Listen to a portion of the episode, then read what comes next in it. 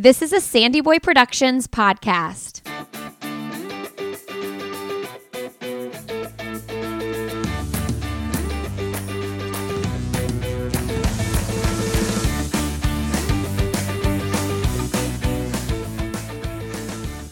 Hey, everybody. Welcome to I'll Have Another podcast with Lindsey Hein. I'm your host, Lindsey, and I'm so grateful you're here today. This podcast is part of the Sandy Boy Productions podcast network, a little old network I started a couple years ago that I'm super proud of. You should go check out our new website, sandyboyproductions.com. Get signed up for our weekly newsletter where we send out the show notes and I don't know if you know this, but I also host a podcast for parents called Why is Everyone Yelling? um, perhaps you've said that before if you are a parent. Uh, but the episode this week, I just wanted to share here real quick. It's really good. It is with Julie Lythcott Haims, and this is a guest I've really wanted to have sh- on that show for a while. Uh, she's the author of the book How to Raise an Adult, and uh, we talk about raising independent kids and not over parenting in that conversation.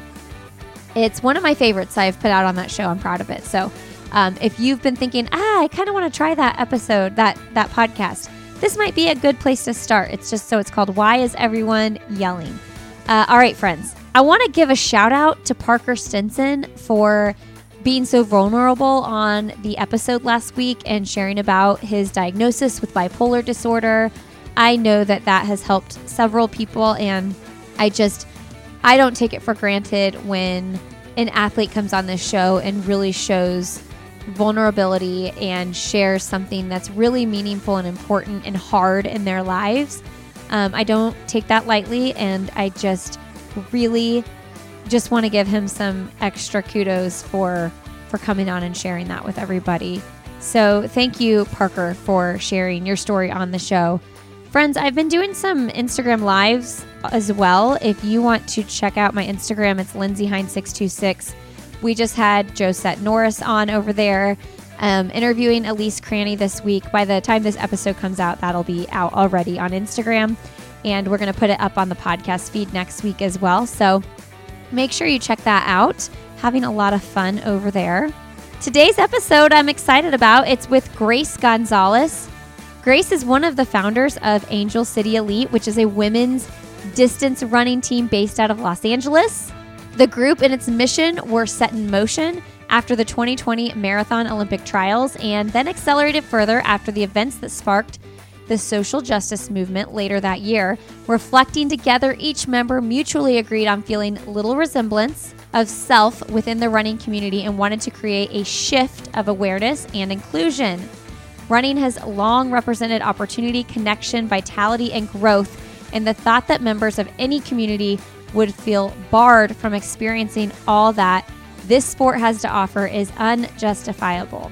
Angel City Elite came into motion as a collaborative effort of female elite runners looking to make a statement of representation in the running community while chasing both their athletic and their personal potentials.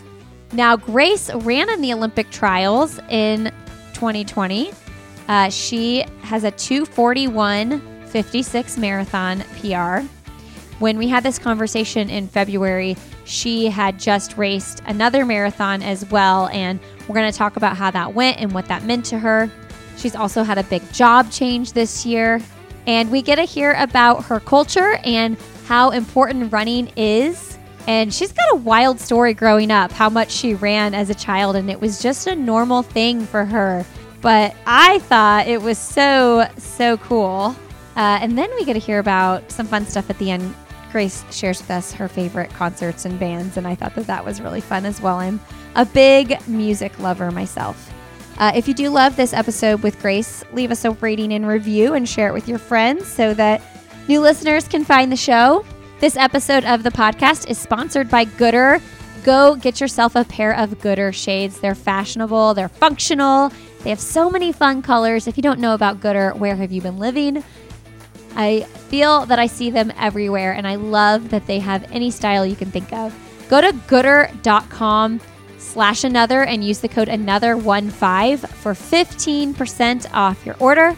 Links to that will be in the show notes at sandyboyproductions.com. Enjoy my conversation with Grace Gonzalez. All right. Well, today on I'll Have Another, we have Grace Gonzalez on the show. Welcome to the show, Grace. Hi. Thank you for having me. Awfully early over in uh, California for an interview, 8 a.m. How are you feeling? Yeah. Um, I'm, I'm fine. You know, I usually do my training in the morning. So my body is somewhat used to the morning time and the earlier times. Although this past week, in the past few weeks, I've been on recovery, so I have been sleeping in a little bit more.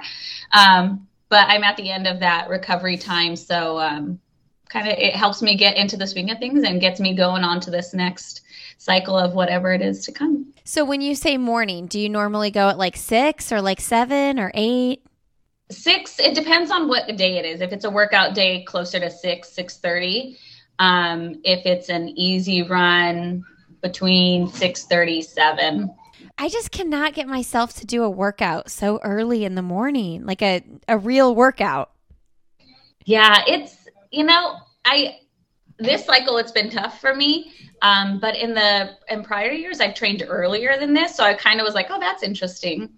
Um, but I, I actually prefer i find my it's hard to get going but i find that i i feel more ready for it and have more to put out there than at the end of my workday um, it, it, gets me it, it's a little bit more of a pulling of strings to be like okay let's go let's get this um, at the end of the workday. Oh, totally. I know. Well, there's a reason like people, if they can, do workouts at like 11.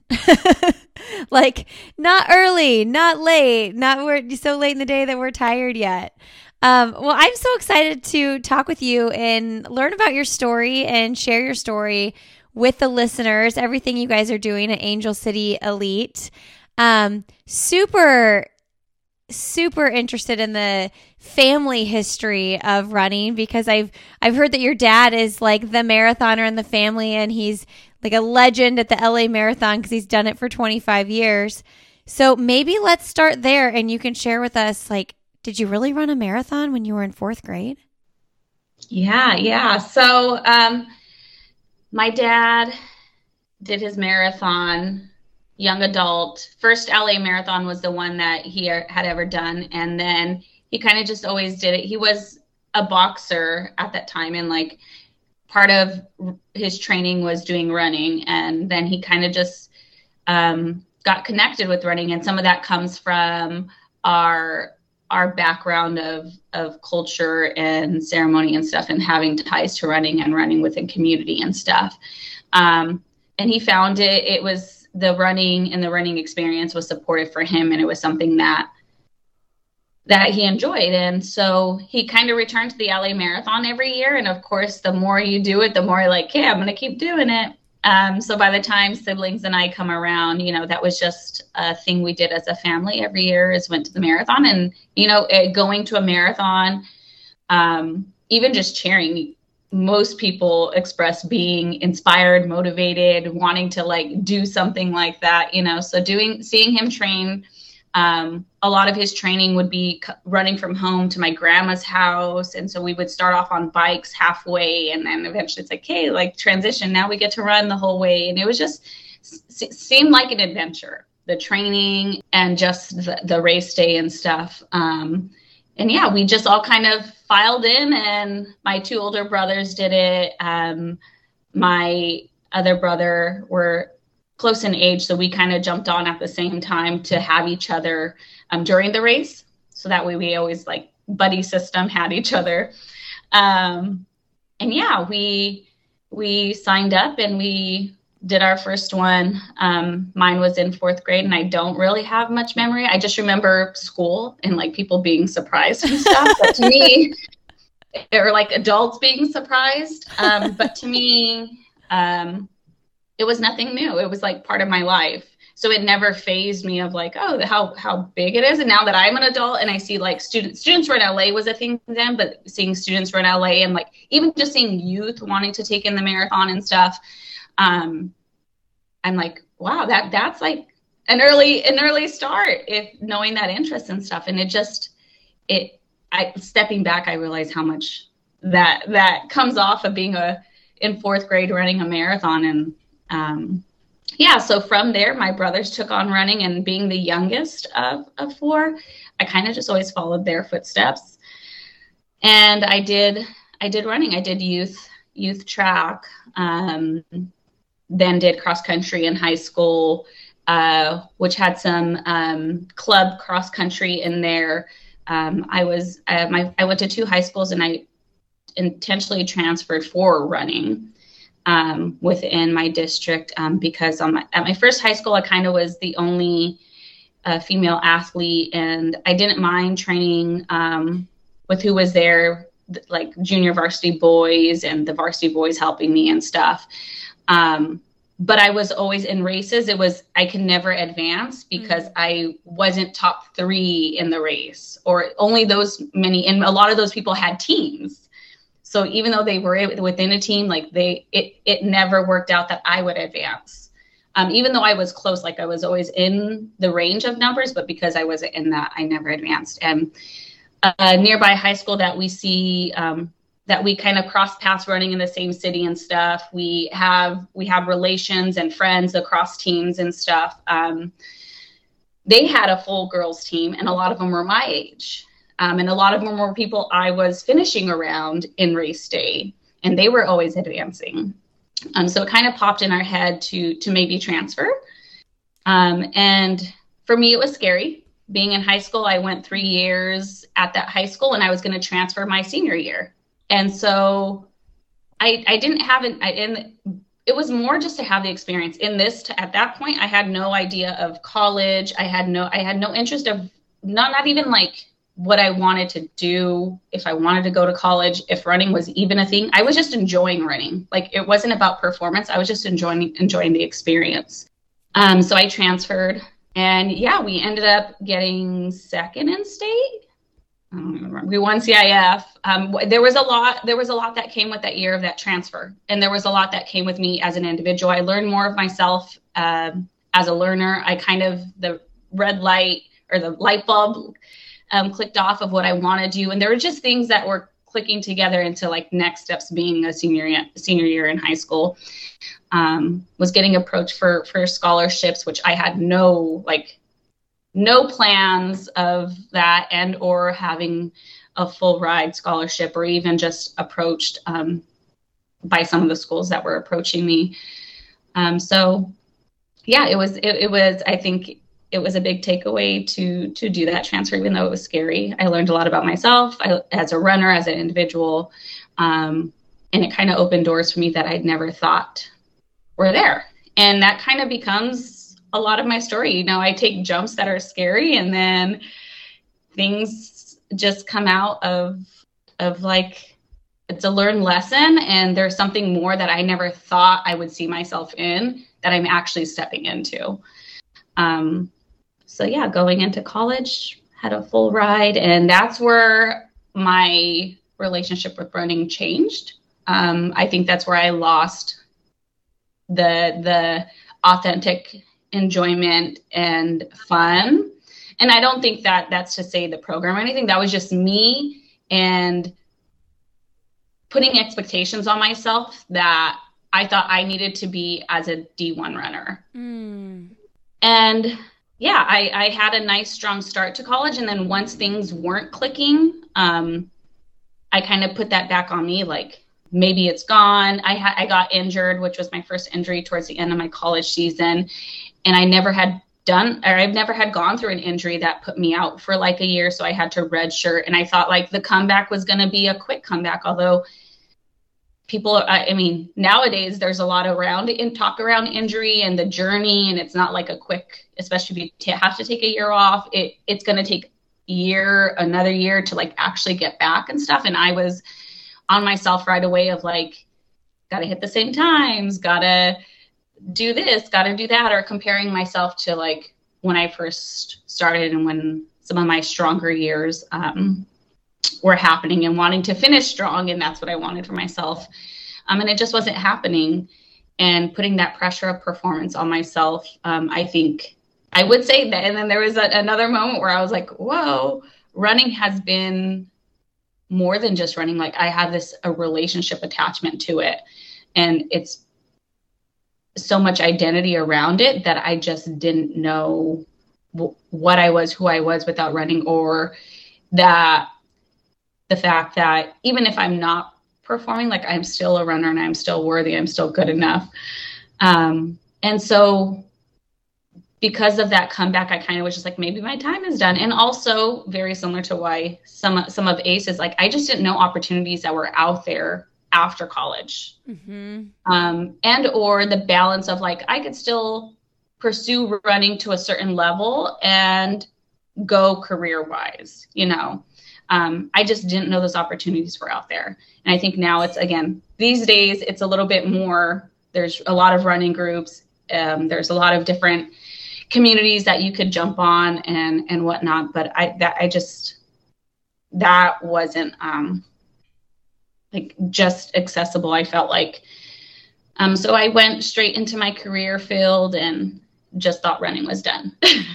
and I did running for fun. Um, well, I, I wasn't a consistent runner at the time. I just friends who knew I've ran and know I enjoy running um, would just be like, I want to do a marathon. And knowing I still did marathons, but I didn't train for them. I just jumped in with them. Um, How many marathons have you ran? Run? I think it. I you know I've lost count. Uh-huh. Um, but I think it's a little bit under 20, so it's like 16, 17. Okay. Yeah. Um, so I would just jump into things for fun, and I took about like I think five years off of, of running and just doing random random things with friends when they wanted to, but not really any training or anything. It was just for fun. What were you running those marathons in? When you were, weren't training, you were just living your life. When I did them alone, so there were some I did in groups. So you know, sure. worked worked with a group. Um, I think they were like four hours, four thirty. But okay. then there's some that I did solo um, during that time, and they were like 316, 312. Okay. So, like, if you're not training and you're running a 316, 312, there's a lot of potential there. But I, I never knew that. Yeah. Like, it was never aware to me. I was just, okay, I'm out here having fun. now your marathon's 241, right? Yes. Okay. Um, I'm just, I'm still so intrigued by this, like, how the running began. I mean, my oldest son is in third grade and I can't imagine him running more than three miles. And he's a he's an athletic kid and like we are outside being active all the time. So it just had to be like ingrained in your family.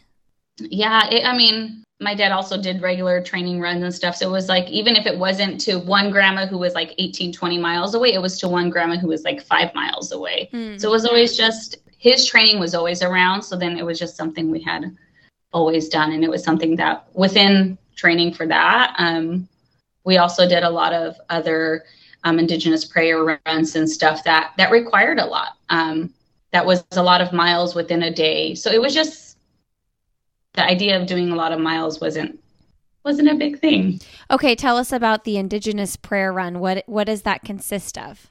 Um, so there's there's a few that we would take part in uh, for different communities that that are um, looking for some type of of change or looking for some type of um, prayers, whether it be for individuals, whether it be for resources in the area, um, whether it just be for global global global impact of like changing the way we we work with um, nature changing the way keeping cultural ties within our our communities and whatnot. Um, so it would vary uh, which ones we did and some some would be weekend long and some would be just a day and some um, in that same time i think coming off of going into that marathon year we had done a prayer run for a whole year um, from uh, Chickaloon, Alaska to Teotihuacan, Mexico. So it was like um, cross from continent to continent. And so this is like a prayer that's globally um, for all the nations and the nations we ran through, um, whatever their immediate community needs, and learning more about them and providing support for their fight and whatever it is that their need, whether it's, you know, uh, and there are different things. Um, and just kind of restoring and, and keeping cultural relations within the communities. Okay, so I just want to make sure I get this right. Did you you ran you started in Alaska and along the way down to Mexico you met with the different communities and you ran the whole way, your whole family? Um my dad and one of my brothers um we it it, it, it works like um what is it like a leapfrog thing. So we didn't run all okay. of those miles, um, but we we took on um, 50, as a as a community as a group that were, were, were traveling together. It sometimes it would be 50 miles a day, sometimes it would be 100 miles a day, and would we would leapfrog those miles. And sometimes we did we did chunks of like three miles while the person ahead did three miles. Um, so it was running every day from sun up until we got to the next community. Wow. That's so cool. Do you guys still participate in, in that?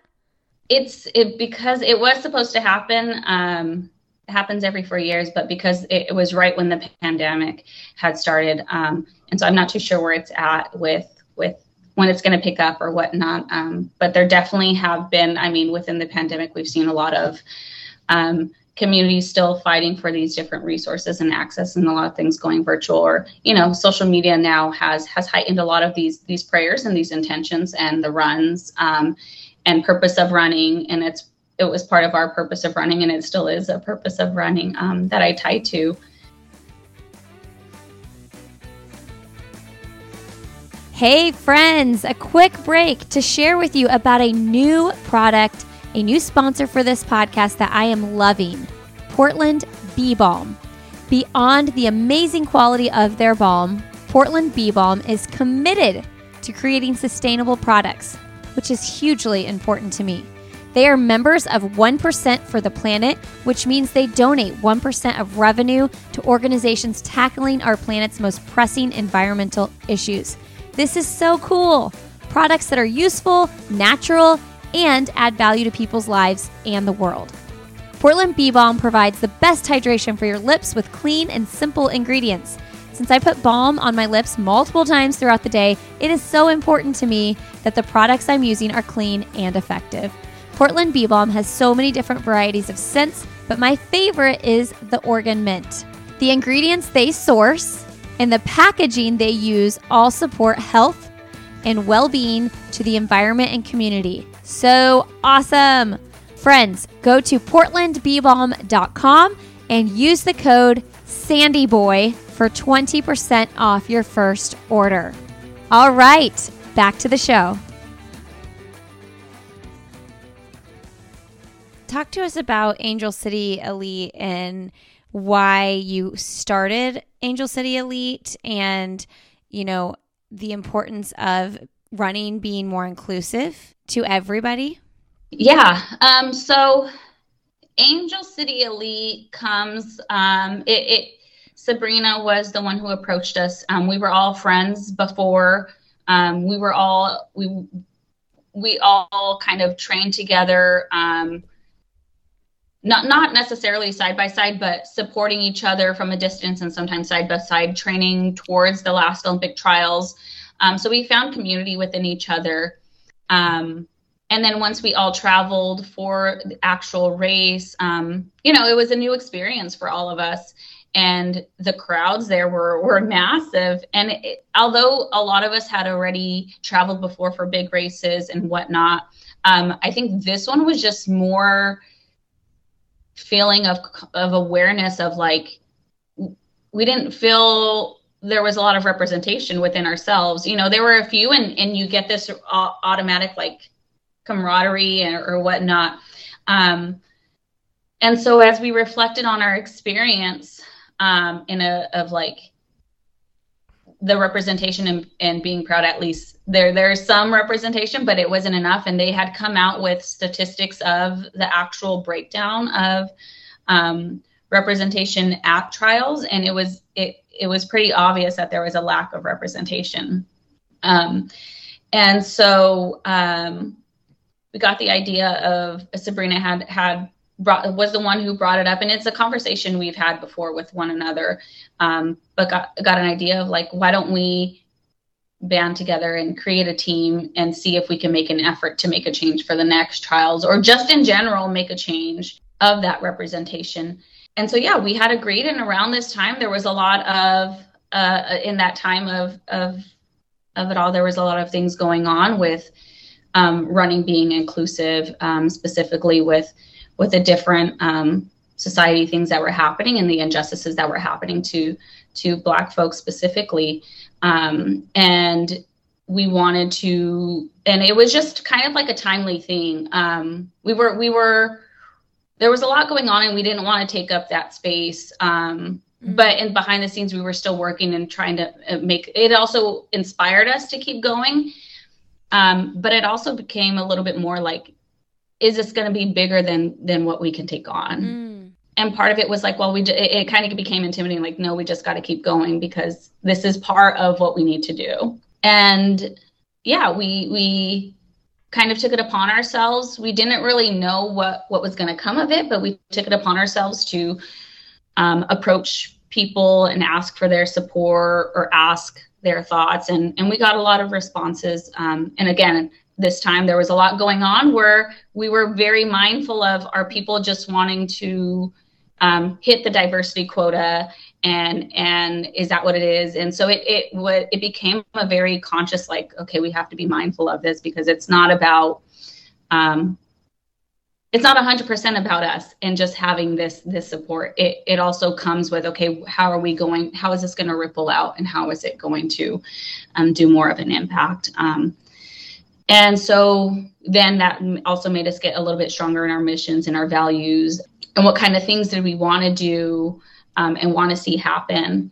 Yeah, and we decided um, to partner with Brooks, and and um, Brooks was very supportive and is still very supportive in in a lot of ways. Um, and now it's just kind of figuring out what we've done um, again during the middle we announced during the middle of the pandemic and there was a lot of things that we um, envisioned to start out but that just wasn't happening because pandemic. You know we had to be mindful of of one another families community. Um, and so we started off a lot virtually. We we we announced and were received very well. Um, and it was it was it was it was overwhelming for us because right away there was a lot of interviews podcast um, we wanted to do more than just interviews and podcasts but like we couldn't host an event because of everything. And it was like how do we and, and this is all new for us too. So it's like how do we do this? Um, and we had a lot on our on ourselves of what we wanted to put out there. And we also had to had to realize and and brooks was the one to remind us like hey y'all are human and this this isn't this isn't going to be a one year like expecting to see all this change. It's it's going to be a journey. And um, in the middle of that all of us were also going through individual transitions of um, sabrina was expecting and now has her baby miles and uh, andrea was getting married and um, i was in a job transition. So on top of already balancing running um, of our own and life and um, also as a team it's it's still it, it takes work to do the back end of it all. Um, so yeah we did our best that we could do we had a few events um, we're coming up to our one year mark of announcing and so um, we're, we're happy to have a few events with the community it, uh,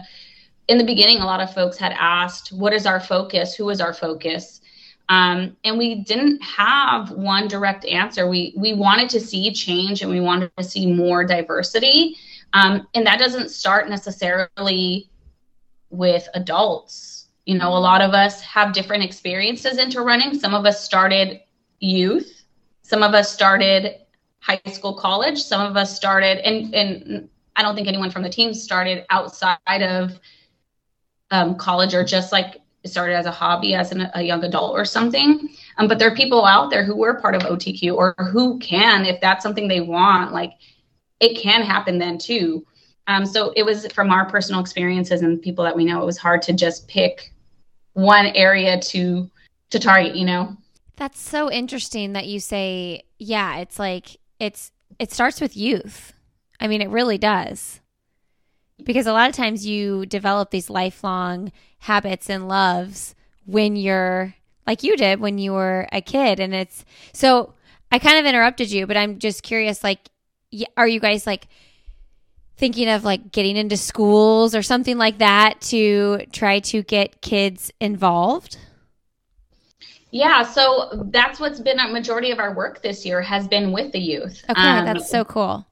We did something, I think, at the beginning of the school year, um, around September, um, with a good, I think it was like 50 to 70 youth um, from different schools. And we kind of did a goal setting with them before their cross country season and just kind of shared some tips um, that we have or things we've learned, especially from uh, cross country years and ways to approach it and, and how to set goals. And a lot of our where we are now is because we set goals and we've learned like this balance of goals um, for ourselves. So kind of just giving things that have worked for us and and giving it to them and at an earlier age. Um, when we went to Houston, we did a community event with youth.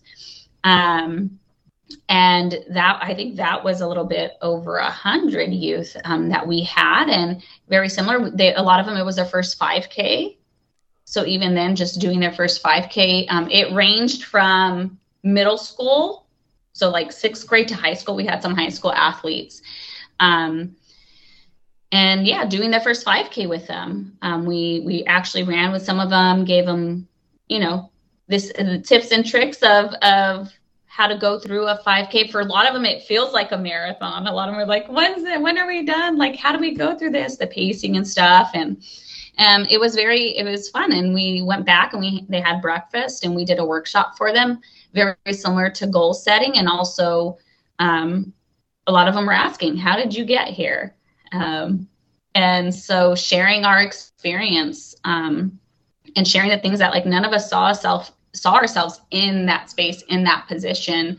And part of getting there was believing in ourselves. Part of getting there is also building community with others um, and and also just being open to opportunities and also knowing that um, you can it doesn't you can start at any moment mm. um, a lot of us uh, like for me returning to running uh, in the middle of middle age 20s not thinking this was not my goal. I was just returning to running because i felt like i needed running. Um, and it just worked out that this is where i am. Yeah. So you mentioned like being at the trials and feeling like there wasn't a lot of representation. It's a it's a very like white field of people right? So you grew up running so you're like comfortable with the running scene. But I imagine for someone that's not comfortable with it, that hasn't been doing it their whole life, and they show up and it's just a bunch of white people running, they probably feel uncomfortable. Yeah, yeah. Um, and to be honest, that's something that I, I've always felt um, that I was, um, I, I I was one of a few out there. Um, and I think recently in another um, talk that I was having, someone had asked who who was my idol, um, and I didn't really have idols because I didn't see myself in anyone. Um, and that goes to that like I did running for myself, but I was never invested in running because I never felt like it was like I never I never connected with it because outside of running within myself because I just didn't feel like it was it was me or like that I was in there that I I could be in there. Um, and the only person who kind of stepped, the only person who came to mind um, would be Brenda Martinez. Mm-hmm. And we actually raced together in high school and kind of are familiar with each other, high school and college and stuff. And that that's someone close in age to me.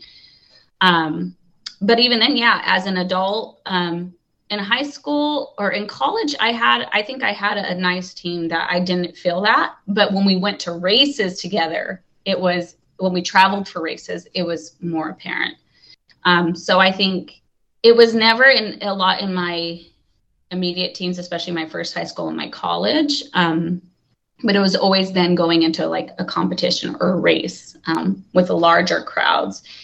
It was it was more apparent and even as a young adult uh, when i went to races there's people who you know i i am still very much tied to my culture and that's a lot of a, a, lot of people that i'm around and a lot of people who would hear that I was a runner who don't know my story or like initially just meeting off would be like, running, that's a white people sport. Like, why do you do running? Like, I've had multiple people express that to me, like, you're a runner. Um, and or if I express to people that I am a runner and the uh, the extent to like it's not just you know running like I, I intentionally have to train and put in and like the level of running that I do. A lot of people are very surprised that a person of myself um, is at that level. Um, so the, it, it, was things that I got then, and I think there's still things that I get now, um, and that's that's part of why we do what we do. That's really cool. Um, do you, when you're racing or like doing hard workouts, do you incorporate that like prayer and meditation into that still today? Yeah, yeah. So um, there's in I've realized I'm a stronger runner. Um, and I feel better in running space, especially on those days when I step back from watch, when I step back and I just let myself be. So connecting to to nature, connecting to myself, and in that way, it's kind of like a meditative state. It's like um, I think within myself, and then within that, these natural things stick out more um, within the nature, within the elements that I'm around, um, and within that when when I get into that zone and get into that space, the a rush of other thoughts and other prayers come to mind of like purpose of running, and it goes back to kind of those prayer runs and the continuings of runs. People within community come to mind, and, and then I focus on them and their prayers, and I focus on the things that um, that they may need or the thing that w- what they've given to me and they're part of my community. So um, it's kind of like this mirror of motivation and support and prayer. And so it's it in my mind these are these things um, that are going that are giving me strength by putting strength out there for them. Um, and I mean, people come to mind, communities come to mind, um, words, songs, um, I guess in a way it's kind of like mantra um, come to mind that that empower me and that keep me grounded and keep me those are when it comes back to like ego mind or ego self coming like those are the things that reground me and re-put me into a space and remind myself like the compassion and then also it just spreads out to um, some of those things that started me in running and keep me grounded in running yeah that's really beautiful it's like I was just reading a book. I forget what book it is, but it's like when when we become like super self-focused, that's when like things go bad. So like when you're like, you know, you're like thinking of the other things, not just like, oh, this hurts for me. Oh, why am I doing this? Like as soon as you start saying I, I, I, that's when it seems things go awry.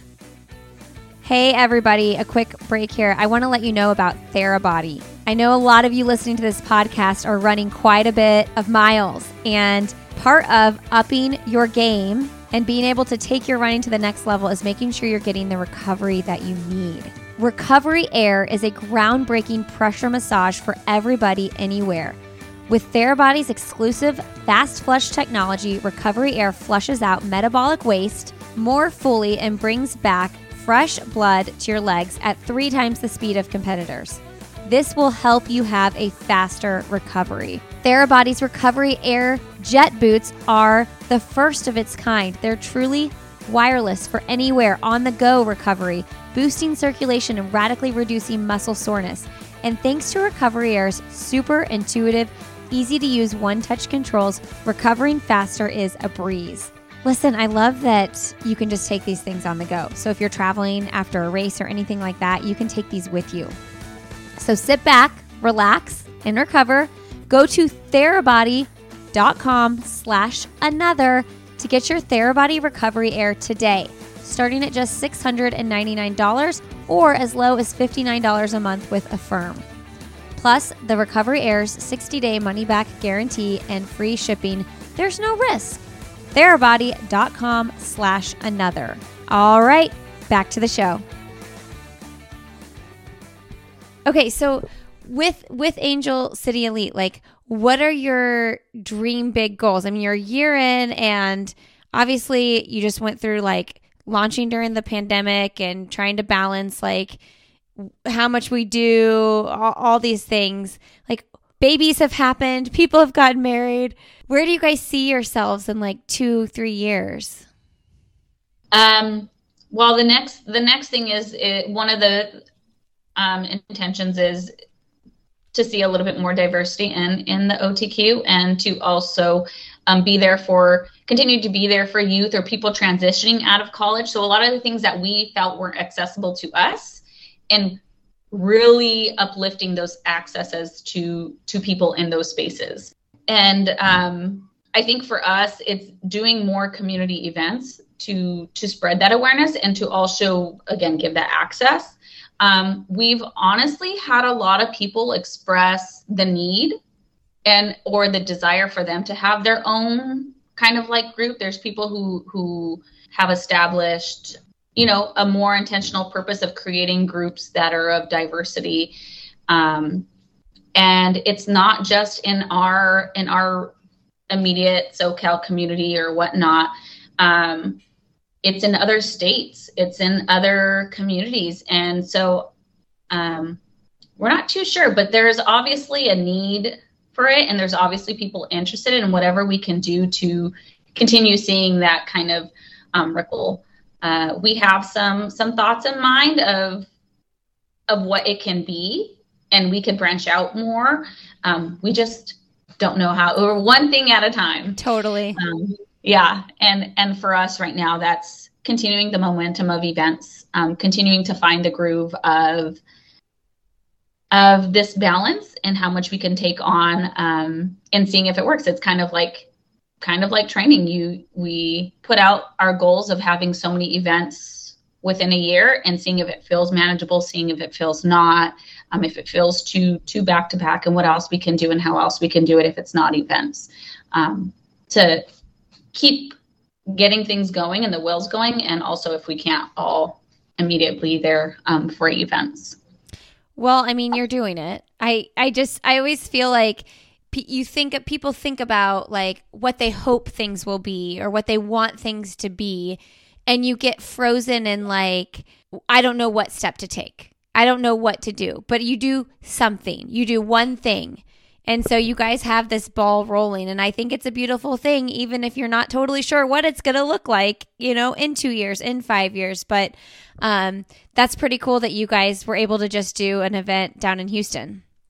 Yeah, yeah. And, you know, we'd like to do more. And also, it just goes back to do more events. Um, it's something that we enjoy, it's something that we're all passionate about, it's something that, um, we really like working together in building and preparing for these things and I mean, I think if if that could be something we that's all we can do, I think that's something we could do. But then we also have to balance in like we have to have our, our jobs that also Your life. keep us yeah. afloat. yeah. yeah.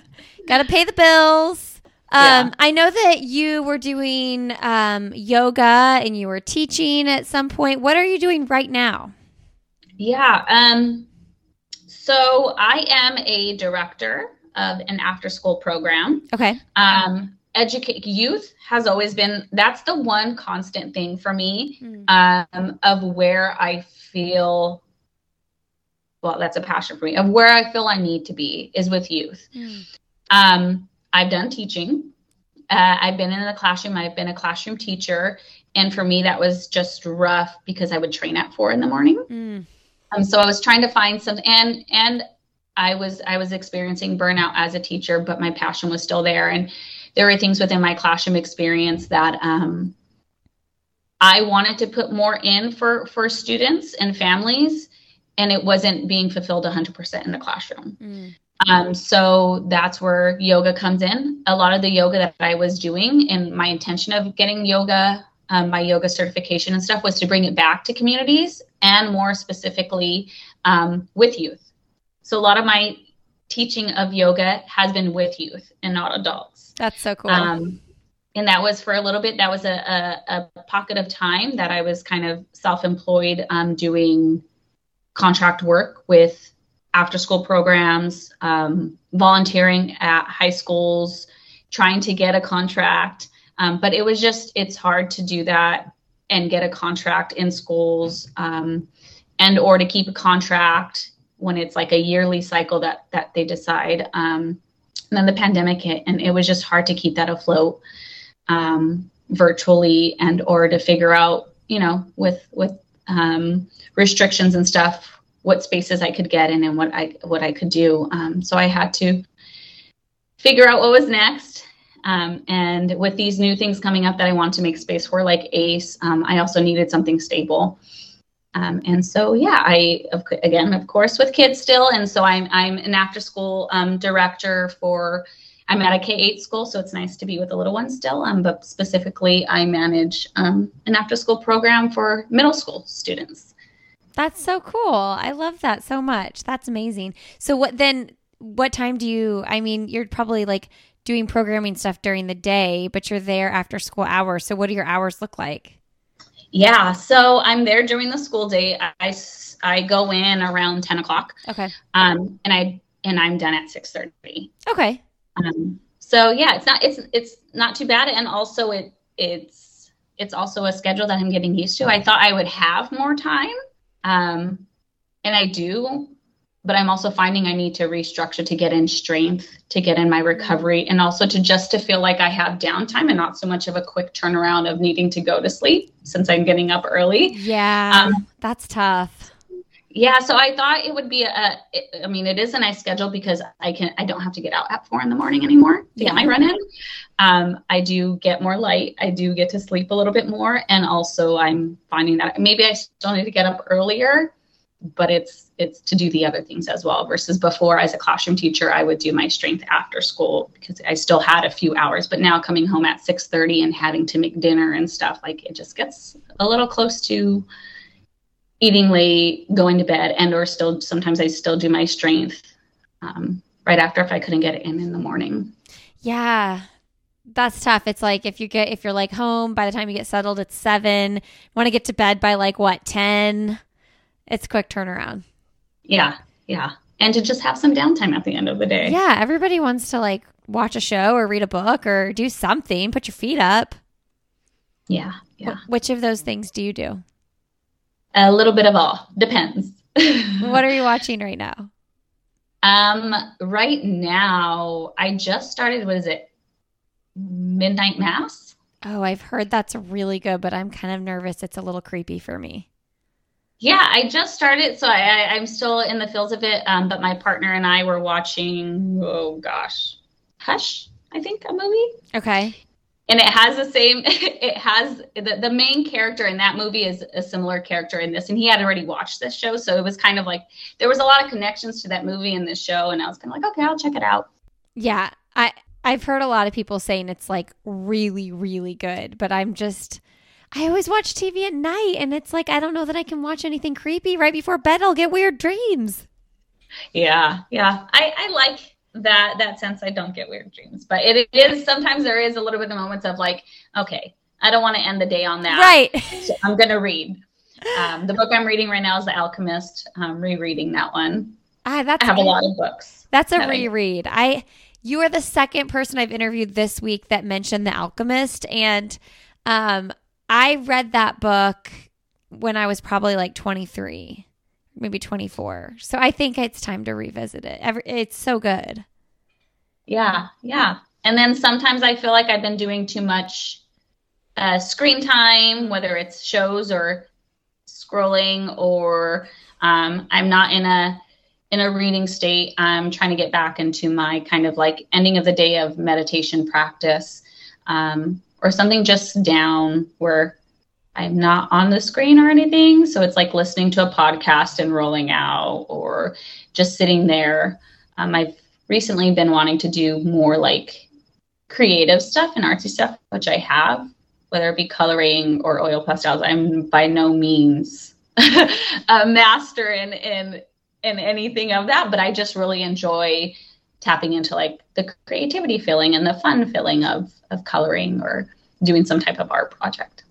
Well, you know, I've been thinking about that a lot lately too because I am constantly reading something or listening to something, a book, you know, an audio book. I've got and I'm reading three books at once. I'm doing all these things, input, input, input. And it's like if I really want to be creative in my own, like I got to I got to get that noise out. You know, like I love reading. It is like a huge passion of mine. But sometimes it's just too much input. And like you're mm-hmm. saying like with coloring or pastels or whatever, it's like that's probably the space and running, I'm sure, when you'll probably think most creatively for things you're going to do with your after school programs and like Angel City Elite. It's like that's where those ideas come. Yeah, yeah. And I think part of my creativity has been recently output of creating the workshops and you know figuring out what, we have to create and do for for the team. Um, but i think now it's it's it, i enjoy that. And also i'm more individual creative solo that's not attached to a project and just fun. Just enjoying your life. Just like literally doing something for fun. Yeah, yeah. We should all do that more often really. Yeah um, okay, so we mentioned earlier your marathon PR is 241. Um, when you ran the trials in 2020, the standard was 245. Now they've dropped it down. It's 237, right? Correct. Okay, I was nervous I was going to get that wrong, even though I was like 90% sure. Um, tell me your feelings on that and your goals and what what you are thinking. Yeah. So when I ran the 241, it was not in the game plan to run 241. The plan was to just be sub 245. Okay. Just to get the qualifying time. So when I ran 241, it was very, it was completely a larger or a, you know, it was, it was a significant difference of what I was aiming for and what I got. Um, and I never, I never realized that that potential.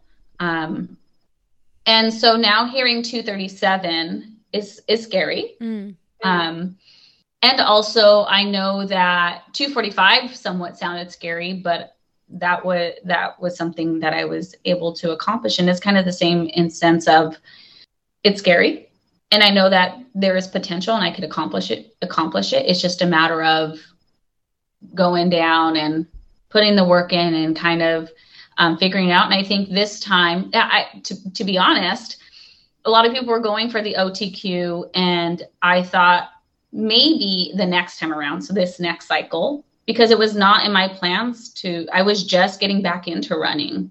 And I to, the idea of, oh, I'm going to qualify for the Olympic trials was just like, no, I'm just getting back into running. Um, so I had initially said maybe the next one. Mm. But once I did like a two my first kind of like, okay, competitive marathon, let's see where I land with my coach um, was like 250. And so he was like, it's in reach. You still have time to get it. And when was that? Like what year and, and month was that? To be honest, I don't know. I'm not attached to these things. I just, you know, it's the journey and it's experience. Um, I would say maybe 2016, 2017. Oh, yeah. So you definitely had time. Yeah, yeah. Um, it was early on, and I definitely okay. and when I qualified, I still had time. But um, yeah, I just I didn't I didn't know. Um, so knowing that that was my experience, mm-hmm. um, I think I just kind of have to approach it the same way. I think it's gonna take it's and now that I'm in this and to this extent, I have to remember and go back to like my lessons of college of of the balance of um, I have to keep enjoying running. Mm-hmm. Um, running time and this is something that i'm still working on in my training like i do better by effort mm-hmm. and there's a lot of times where having these time goals especially a time goal like that and getting in my head of times um, it's something that just gets challenging for me um, and so i know it's something that i need to work on because i do need to feel comfortable with time and and knowing where I'm at in order to hit a goal. Um, so I'm still trying to find the balance of that, if that makes sense. Oh, totally. and I, I can imagine like that it feels stressful. I think most people would relate to that regardless of the time they're running. Like it feels stressful when you obsess over, oh my gosh, I have to run 620 pace or 555 pace or seven minute pace or nine minute pace, whatever your goal is. Like that starts stressing you out and you start obsessing over it and thinking, how the heck am I going to do that for 26 miles? Right. And that's not healthy. yeah. You don't want to obsess over that. Um, what is your coach? Are you still working with the same coach? Yes.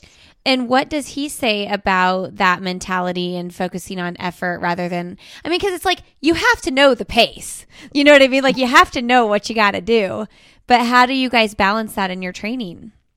You know, it's it's having the compassion. Mm-hmm. Um, I always express, you know, the times that it's it's more difficult to hit times and and get worked up with the paces, and then there's times where I flow. Um, and it's just, I think it's a trust. Um, and it's it's a trust, and that's something I'm still navigating. Um, because there are times that I feel good and I'm a little bit over pace, but then I also know I don't always have those days. So then I have to take that for what it is and use it as a next cycle because there are days where I can't hit it and then it's a low. But I also just have it's it's this trust of like today was a good day. I do my best to keep it where the goal is. And sometimes if it's a good day, I, I kind of ride that um, because I know that those days aren't always accessible to me, especially um, this like this past cycle. I did a lot of training on my own.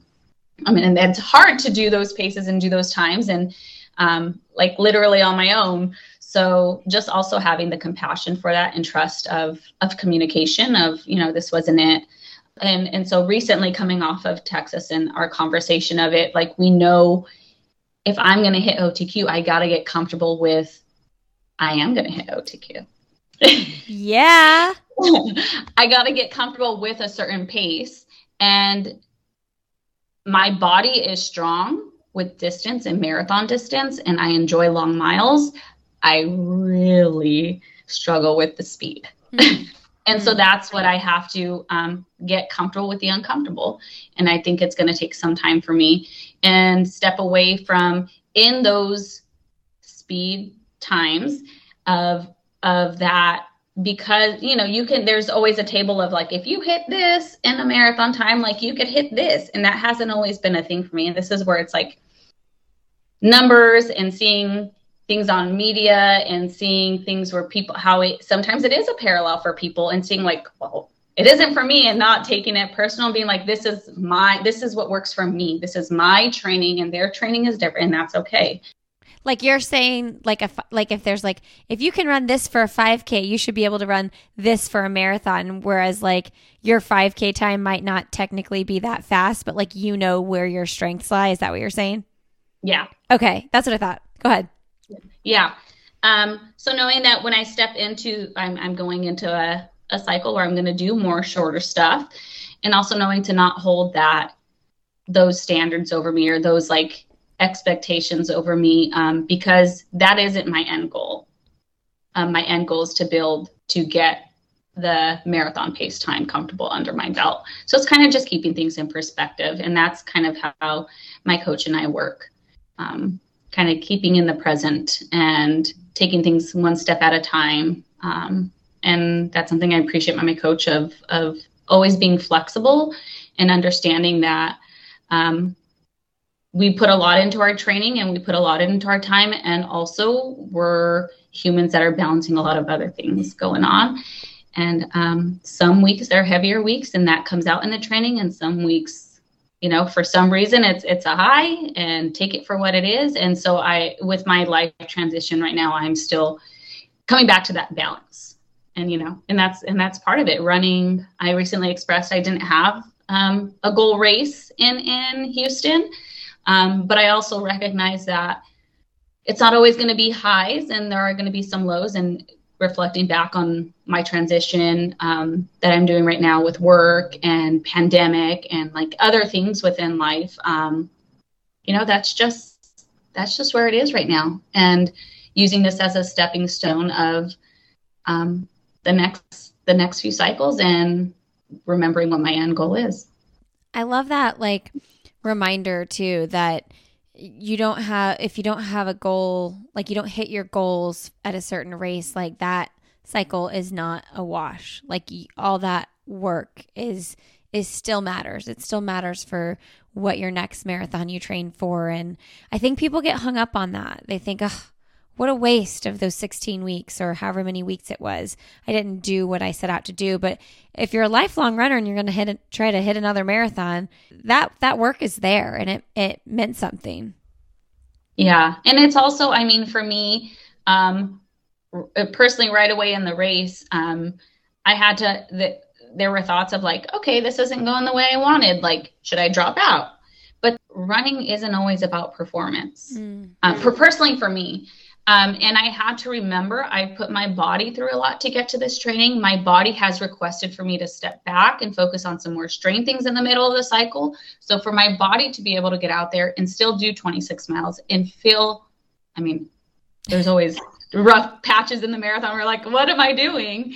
Um, but to still feel good of like, thank you, body. I'm proud of you. Thank you for for allowing me to be able to run marathons. Thank you for allowing me to have motivation to get up and run the miles that I need to run. And it was just a, a reflection back of my body, my journey, mentally, physically, emotionally, all around of just showing up for myself. And sometimes that is just appreciating the day and the moment and the accessibility um, because because it is a privilege. Yes. Um, to be able to move, to be able to run, to be able to run that much. Um, and so that's kind of what it became of just the appreciation of I never thought I'd be in this space. It wasn't a performance space, but there is a lot that I've shown up for myself and I am proud of to just be in that moment and to just continuing on the journey. That's really cool. Yeah, I think that even in hard races, like I find myself, especially in the race environment, not necessarily like out on a training run by myself or whatever, like you just kind of look around and you're like, I get to be here. Like, this is really fun, even when it hurts. Like, and you don't always remember that when you're like nervous for a race or overthinking how bad it's going to hurt at mile 20 or 22. But like, when you're actually physically there, what a cool experience. Mm-hmm. So, okay, Houston did not go as planned, but you know, like you said, like learn all these things even from the races that don't go as planned do you have something on your calendar? Like, are you going to run a marathon in the fall? What does your schedule look like? Uh, I don't have a marathon on calendar yet. Um, I don't, I do think I'm going to step back. I don't know if it'll be fall. I don't know if it'll be next spring. Um, I'm, I'm putting a pause on, on when the next marathon is going to be and when it's going to be on calendar. I want to see, um, yeah, I just want to see how things go right now. And then once I feel, you know, I can tackle a marathon, uh, for sure, the next marathon I want to, to feel strong going into. Um, and I, it's something that I do want to, um, go after a time. Um, and I think I have to step back and put some other, some other training blocks in of spaces to feel like, okay, I'm going to go after this time. what does your life look like when you're not training for something? Like how, you know, like how many miles a week are you running when you're just living your life? Mm, I'm not too sure. Like 50, 60 miles. Okay. That's like your natural yeah. go to, like what you're comfortable. Yeah. And then when you peak out, when you're like, what's the highest you've peaked out at for a certain cycle? Uh, close to 80 miles. Okay. Yeah. Okay. It's interesting to hear that because some people at your level, I feel like they're running like 100, 110, and 80 seems like on the lower end. Is that because are you injury prone or do you just like, is that your happy place? Um, to be honest, that's the happy place of being able to balance everything else. Life. I think if, yeah, I think if I had all the time to put into to putting in miles and to um, do all the uh, other extra things that are important to running. Um, I, I would I doing those types of miles interests me and it's something I'm interested in. And also if I step back and if I pursue something like that and all my other stuff like then it'll just be all running. And I don't think that's 100% me. Mm-hmm. um, so yeah, it's just that's just what fits for all the other things that I have to manage. Um, doing miles like that interests me, um, and also I just don't think it's it's realistic. Yeah, at the time. I think that's good that you recognize that. You have to You have to have some space to breathe. Are you Yeah. excited for a break? Yeah, I, I'm ending my break. I'm excited to get back.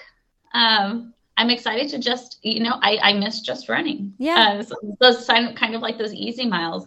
Um, kind of looking forward to. Um, I still try to be mindful of of where I'm at and who I'm running with. Um, just because I recognize we're kind of still in a pandemic, Mm. um, and so I'm I'm interested to get more community runs in and stuff, and also kind of finding the balance of like being safe.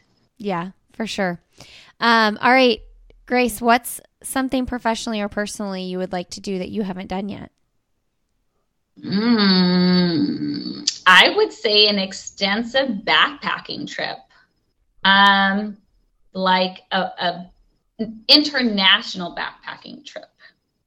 Okay. Um, yeah, that's something I enjoy nature. I enjoy being outside and being active in general. Um, and backpacking is something um, I've always enjoyed, but with with training and stuff, it could get hard. Um, and so if that's something I'd like to see a little bit more of and something bigger, I think it would be an international like backpacking trip. Will you get weeks off in the summer with your program director job? Uh, yes and no. Okay. Yeah, so I still will be going on in summer um, and doing like a summer program. Uh huh. Um, so it's not the full summer I'll get off, but there are pockets and windows of time that I'll get off. Okay. Maybe maybe it'll be a summer thing at some point. The Yeah, yeah. I'll be happy with just a backpacking trip in general. It doesn't have to be international, but if One if I could- day. yeah, if it, it's a goal one day to get there Yeah. to do a backpacking trip like that. Um, who's someone fun, motivating, or inspiring you would like to have coffee, tea, or a cocktail with? Um, I want to say Des Linden. Mm. Wouldn't that be great? Yeah. Yeah. Um, the music interest or, or whatnot, and just seeing the different things, um, adventure and stuff, um, very similar to, you know, uh, transitions of different phases and, and recently doing the, the longer run and stuff. Um, yeah. Well, you have a Brooks connection. You can probably make Yes. that happen. yes, that is that. And maybe that's why, because it's so in reach, I'm kind of like, yeah. I'm going to put one out there. I love it when people answer that question with something that's in, in reach. Like it like is is a little long shot like can we make this happen? But like it's it can happen. Cuz you Yeah. know, a lot of people will say like Oprah, Michelle Obama, which is all great, but it's fun when it's something that like you could see coming to fruition. Yeah. Um what I know you mentioned The Alchemist, but what's another favorite book you've read? Another favorite book I've read. Um, hmm, I, there's a lot. Um, the Eckhart Tolle. Hmm, I've read a few. It's escaping me. The the new I know what you're thinking. the new Is it New World or is not uh, New Age? I don't know. I know. I remember when I remember. I don't know. I was in like high school or something when Oprah was like all over him and in that book, and it became a big thing. That was years ago. But yeah, I, somebody else also just recommended that book. yeah. I've been seeing it pop up a little bit more. Maybe that's why it's it's fresh in my mind and Circling back it was- around. yeah, yeah. And that was something like, hey, maybe I'm gonna check out that book again. yeah, yeah. um, I'm not someone to to rewatch or reread. Um, I don't know why. I just like okay, I've done it. Like you know, I just feel like there's so many other things. Like we're never in our lifetime going to get to all the things that are good to read and watch. So I'm like, I don't want to waste time going back. the other one that I have re reread, which is it says a lot for me to reread, um, is Anthony Kiedis's autobiography. So the Red Hot Chili Peppers lead singer. That one I've reread, I think more than twice. Oh, I'm gonna get that. I It's I've been really to I've been to one of a Red Hot Chili Peppers concert. Um, before we had kids, we went to one. Really good. Yeah, yeah. I took myself on a on a solo date to a Red Hot Chili Peppers You concert did? because I spent a lot of money on the ticket, and I wasn't gonna ask anyone to spend that much money on a ticket if they weren't as invested as I was. So I was like, okay, I'm gonna go by myself. That's amazing. Um, I feel like you could be in the moment more if you go alone. Because when you go to a concert with someone, you're like doing it together and whatever. But like alone, you can literally just be. Yeah, yeah. And that's exactly, I got like, got my drink, went straight up into like very front and center. Like I didn't have to carry anyone or like bathroom things or anything. I was like, okay, I'm here. That's kind of amazing. When was that? That was one of the re- that was like one of their last ones. Um, I want to say it was 2018, 2019. Wow. It was very re- it was it was not that long ago. Okay, because we went. probably one of the one of the last concerts I've been to. yeah, since before the pandemic. person. Yeah, yeah. Um, we must have went in like 2009, which it's just funny because it doesn't seem like that long ago. But when I say that, I'm like, that's a really long time. I love the Stadium Arcadium album. I remember when that came out, and it was it's so good. yeah. I, I I mean, I've been a big fan for a while. I think by the way is I like by the one- way, Yeah. but some of there, whatever the album is, it's like Mother's something. Mother's milk. some of that is it's too too much for me like it's too loud and too too much screaming that's i think that's why i like stadium arcadium so much it kind of like there's some chiller vibes on it Yeah, yeah, I can see that.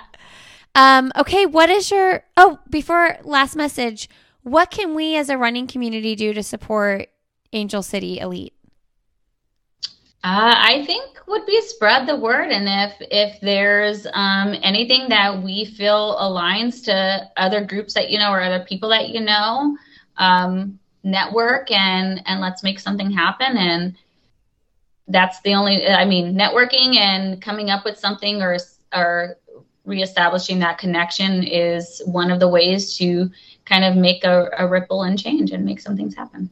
Awesome. We will link to everything with Angel City Elite in the show notes of this episode as well. Okay, what is your last message to leave with our audience today?